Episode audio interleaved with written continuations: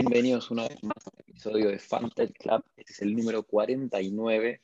En esta ocasión me tienen a mí, Dano Hexic, y con un invitado de lujo, un gran, gran, para mí, fundador del ecosistema Venture Capitalist de Argentina, porque realmente tenés varios años en esto. Luis Bermejo, co-founder y manager partner de Alaya Capital y a criterio personal uno de los fondos más activos de, de la región, porque ahora no es solamente Argentina, Córdoba, sino de Latinoamérica. Bienvenido.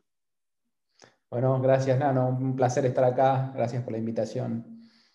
Espectacular. La verdad que abiertamente veníamos hace rato buscando un venture capitalist para charlar y hace ahora unos meses hablamos y tuvimos la oportunidad de charlar con Nacho Peña eh, y nos contó de su, su, su, informe de Tecnolatinas. Y la verdad una pregunta que te quiero hacer es, ¿cómo ves el landscape latino hoy para los próximos 24 meses, si querés, o, o dos años, para la generación en sí de, startups y, si querés te sumo de cara a la generación de nuevos unicornios que Brasil parece que los está sacando como máquina de, hacer chorizo ya directamente.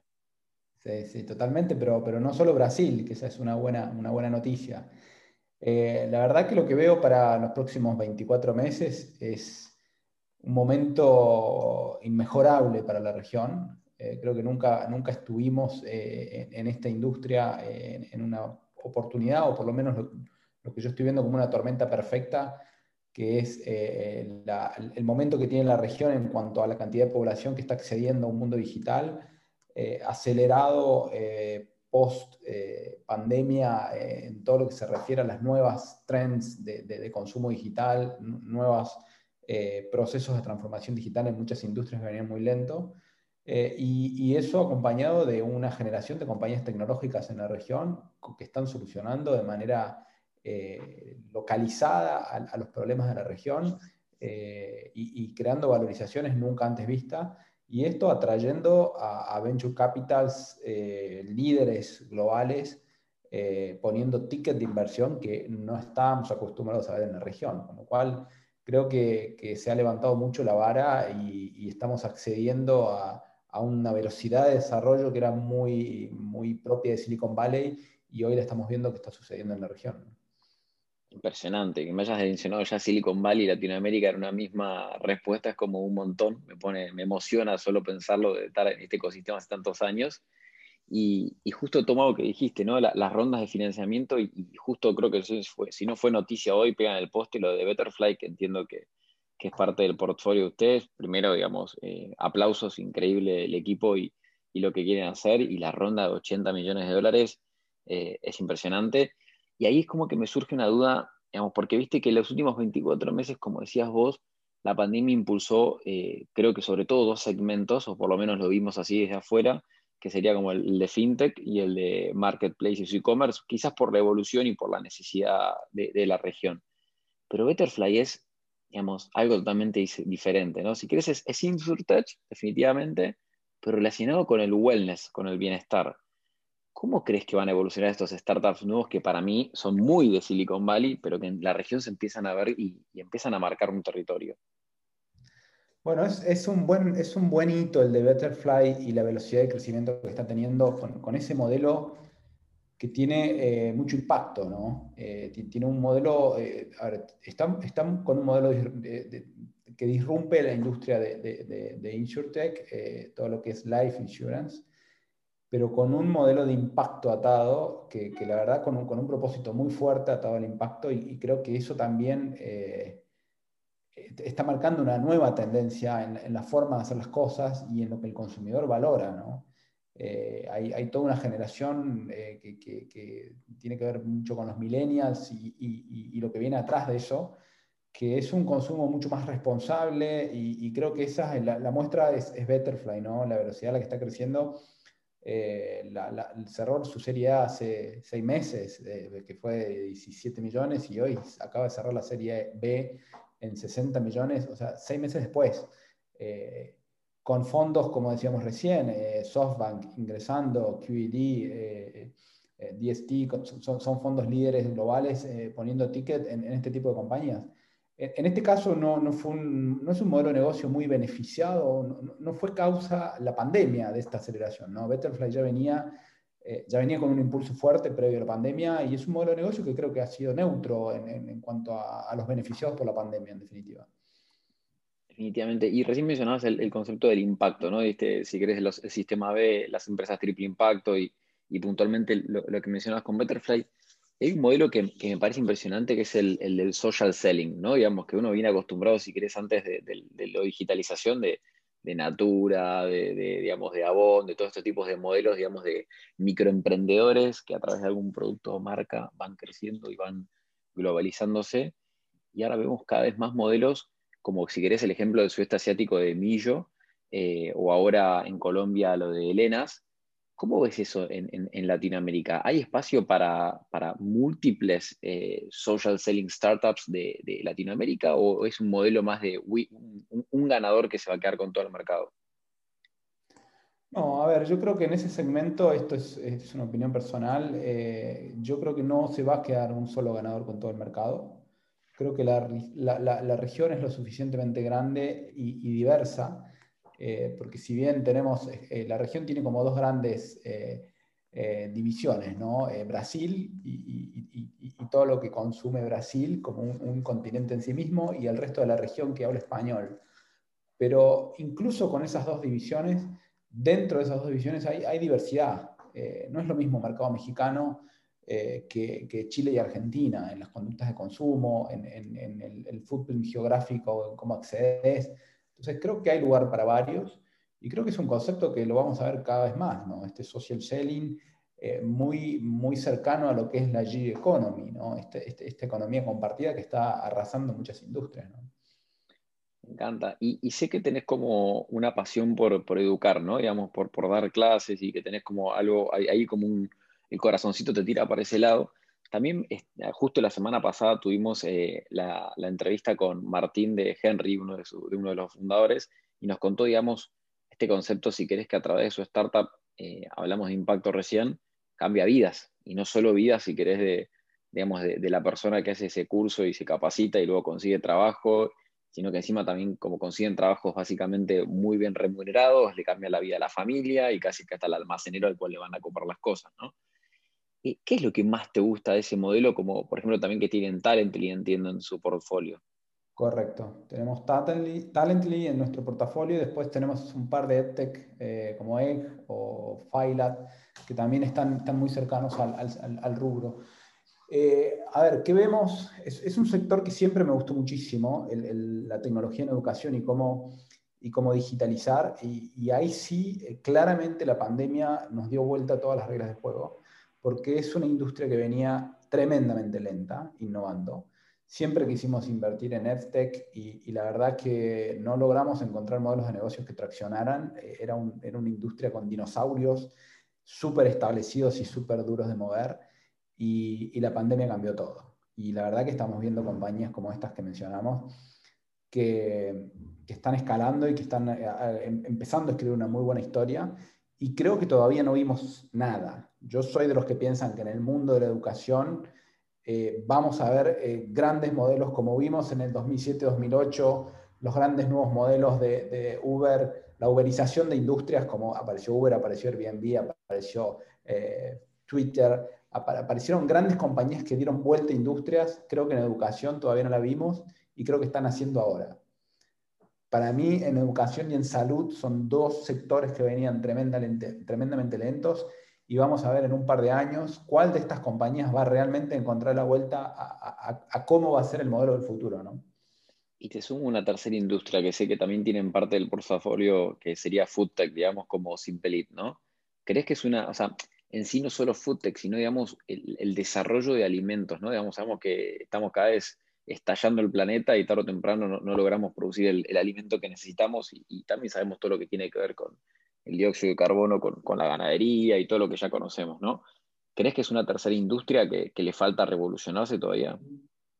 Sí, sí, totalmente. Creo que ahí la, separo de las dos anteriores porque ahí creo que el impacto de... No, fue impacto pandemia, eh, la aceleración, sino que tiene que ver con lo que hablábamos antes de el propósito del consumo más responsable, de la mayor conciencia que hay en el consumidor en todos los niveles, y eso está haciendo que, se revolucione la industria de la alimentación. Eh, es un sector que estamos empezando a invertir. Eh, ahora estamos invirtiendo en una segunda compañía de FoodTech.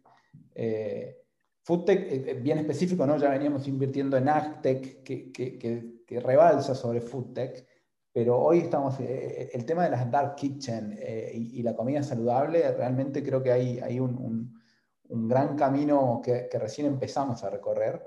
Eh, y, tiene que ver con esto, ¿no? este cambio en las tendencias de consumo con, mayor conciencia, mayor cuidado del ambiente, eh, de la salud, eh, wellness, este, cuidar el físico, cuidar la alimentación, el equilibrio mental, toda esta movida de consumo responsable con, impacto positivo en, la naturaleza, creo que se va a acelerar. Creo que definitivamente, si querés, la pandemia no aceleró el consumo, digamos, pero sí definitivamente nos hizo más conscientes o inconscientes, dependiendo cómo lo quieras ver también a veces por el nivel de laburo que hicimos durante la pandemia, de, que tenemos que cuidarnos, de que hay que vivir el presente y que tenemos que pensar de esa forma como mencionabas, ¿no? Y creo que eso también genera una ebullición de, este tipo de compañías, independiente de que todos empezamos a meditar, a cocinar y a hacer todas las cosas que no hacíamos nunca en nuestras casas. Eh, ahora, bien, sé que también tenés un, rol, digamos, también de, haber manejado, digamos, eh, un grupo de inversores ángeles, que seguramente quizás tengas alguna inversión eh, propia. ¿Qué, ¿Cuáles son tus tres motivaciones principales a la hora de, invertir? A ver, eh, las, tres motivaciones principales te diría que la primera es, me apasiona y me divierte eh, invertir e involucrarme en modelos de negocios nuevos, que, son los, modelos de negocio y energías que quieren cambiar el mundo.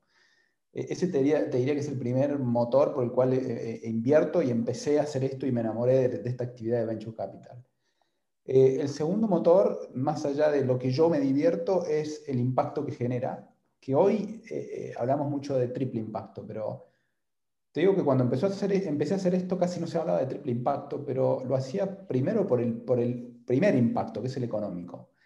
El venture capital, eh, por naturaleza, tiene un impacto económico eh, que tiene que ver con la creación de empleo y la creación de valor sustentable eh, y, y, cómo una sociedad, digamos, para mí las bases de crecimiento de una sociedad tiene que ver con el desarrollo empresario de manera sustentable y responsable. Eh, y, ese es el modelo de Venture Capital, eh, como naturaleza, eh, digamos, aplica las buenas prácticas, el empleo formal, la nueva evasión impositiva, digamos, es el desarrollo de empresas con todos los de la ley, sin, sin mencionar el triple impacto. Luego, obviamente, me, empecé a enamorar del impacto adicional que esto rebalsa. Y, el tercer elemento, el, tercer elemento es el, el retorno y, la diversión que yo encuentro en, intermediar y en poder generar retorno para mí, para mis inversores, eh, a la vez que me estoy divirtiendo en lo que hago. Eh, creo que es la mejor forma, o sea, para mí esto no es un trabajo, básicamente. La mejor forma de hacer bien tu trabajo es, divertirte haciéndolo.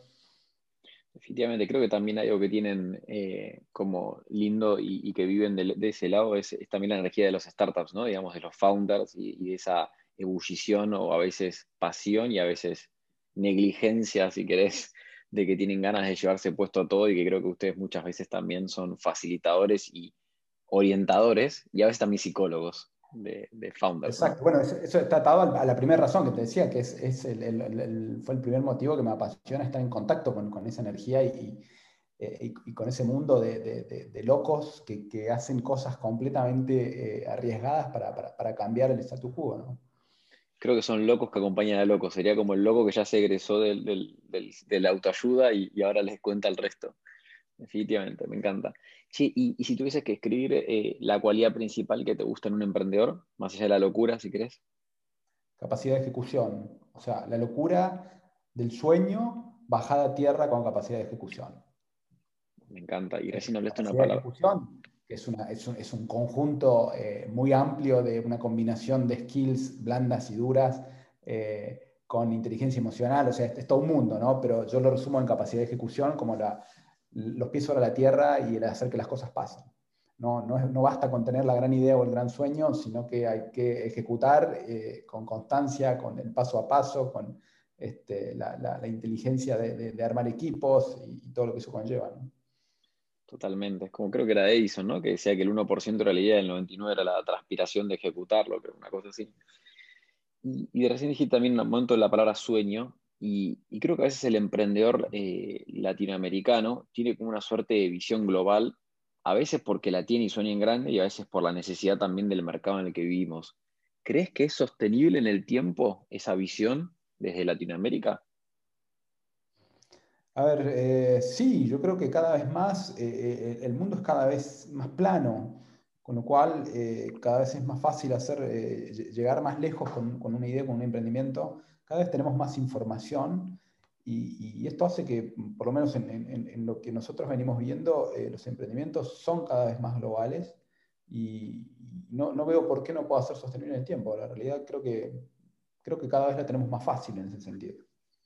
Me encanta. Estamos tratando de, cada edición, digamos, hemos tenido personajes como Silvia Torres Carbonell, eh, con el YA, ¿viste? con Naves, eh, bueno, Juli Bearsi de Endeavor, Nacho eh, con Tecnolatinas y, y, digamos, su agencia.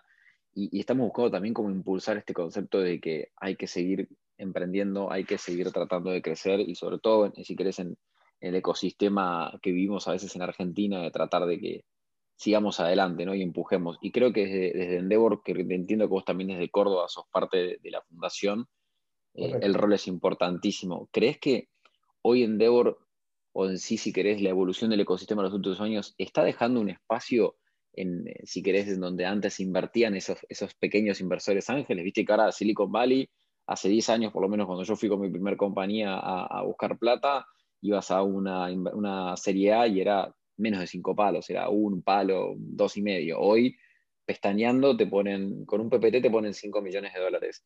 ¿Crees que en Latinoamérica hoy hay espacio para, si querés, de vuelta volver a ser un, un Y Combinator de Latinoamérica? A ver, sí, yo creo que sí. Eh, a ver, Latinoamérica hay, como dos segmentos que, yo estoy viendo en la industria. Hay, hay todo un mundo eh, que sigue teniendo la lógica de, rondas, si bien todas las rondas vienen empujando hacia arriba en cuanto a montos y evaluaciones, sigue habiendo una racionalidad, te diría, en el 95% de los casos. Eh, en, donde no son los valores ni, de valuation ni, de montos de rondas de Silicon Valley. Hay una minoría que son los Betterfly, que son los Kavak, que son los unicornios, que realmente es una minoría, que, que van a, a, un estilo, a una velocidad muy similar a la que estamos acostumbrados en Silicon Valley, pero, pero es la excepción, creo que sigue habiendo un gran mercado eh, que, va por el camino más, más lento o, más racional que hemos visto en Latinoamérica. Lo importante para mí es distinguir qué tiene que tener un emprendimiento para ir por la vía rápida y qué tiene que tener un emprendimiento para, para estar dentro de, de, los estándares normales que estábamos acostumbrados a ver. Obviamente, de nuevo, todo va subiendo y lo que antes era una ronda de, de 250 hoy es una ronda de 500 o de un millón, pero no una de 5. O sea, eh, eh, el caso Pomelo es una excepción. Eh, el caso Betterfly es una excepción y no, no, va a ser la regla en, Latinoamérica. Eh, está buenísimo que existan esas excepciones. Creo que lo que tenemos que entender es qué tienen ese tipo de emprendimientos diferentes o qué tienen que tener ese tipo de emprendimientos para ir por ese camino diferente. No todo emprendedor puede ir a levantar 9, 10 millones de dólares en una serie C. Estamos de acuerdo, estamos de acuerdo. Perfecto. Tengo que hacerte una pregunta porque aparte nunca se le hicimos a un venture capitalist. ¿Cripto sí o no? ¿Y por qué? Eh, blockchain sí. Definitivamente sí, blockchain. Cripto hasta el momento no. ¿Y por qué? Personalmente sí, no como fondo. Eh, me apasiona la tecnología blockchain, me apasiona cripto. Estoy eh, timbeando bastante a, título personal. Eh, como venture capital manejo dinero de terceros y siento que todavía es una industria extremadamente volátil. Eh, el mundo cripto, me apasiona el mundo DeFi, eh, creo que vamos a ver grandes cosas, pero todavía mm, siento que no, mm, no veo las variables claras para poder invertir dinero de terceros. Eh, sí estoy mirando mucho blockchain, verticales diferentes a criptos apoyadas en blockchain. Ahí creo que hay mucho todavía que no vimos, creo que no vimos nada todavía. Y ese es un sector que definitivamente me interesa. Impresionante, muchísimas gracias. Y te voy a cerrar la entrevista con una gran pregunta que le hacemos a, todos nuestros invitados que sabemos que tienen hijos. Y así de rápido, sin pensar mucho, me gustaría saber, nos gustaría en realidad a la audiencia a todos saber si el día de mañana le tenés que dejar una frase a tus hijos, una frase con la cual digan, uh, sí, mi viejo siempre me decía esto y me acordé de esto y todo lo apliqué en mi vida, ¿cuál sería esa frase para tus hijos? La frase para mis hijos sería, eh, a ver, la clave en la vida es hacer lo que te gusta, encontrar lo que te gusta y dedicarte a lo que te gusta porque vas a ser el mejor siempre y cuando hagas lo que te gusta, pero hacerlo con, te diría, dos o tres valores fundamentales. Resiliencia, humildad y ambición. O sea, un sueño grande, pero tener la humildad y la resiliencia para ir paso a paso, porque el camino tiene que ser largo, lo importante es disfrutar ese camino. Espectacular, espectacular, me encantó. Bueno, espero que te escuchen y que, que lo apliquen en, la práctica y no solo en la teoría de escucharlo. Bueno, y nada más que agradecerte de nuevo por la entrevista, por el tiempo, por habernos charlado, por habernos contado mucho de lo que es el ecosistema y lo que fuimos aprendiendo. Para toda nuestra audiencia, los dejamos para otro episodio. Eh, cualquier duda, consulta que nos quieran enviar, pueden hacerlo a hola.fantechclub.com o arroba fantechclub en las redes sociales. Nos vemos en el próximo capítulo. Muchas gracias, Luis. Gracias a vos, un placer haber participado.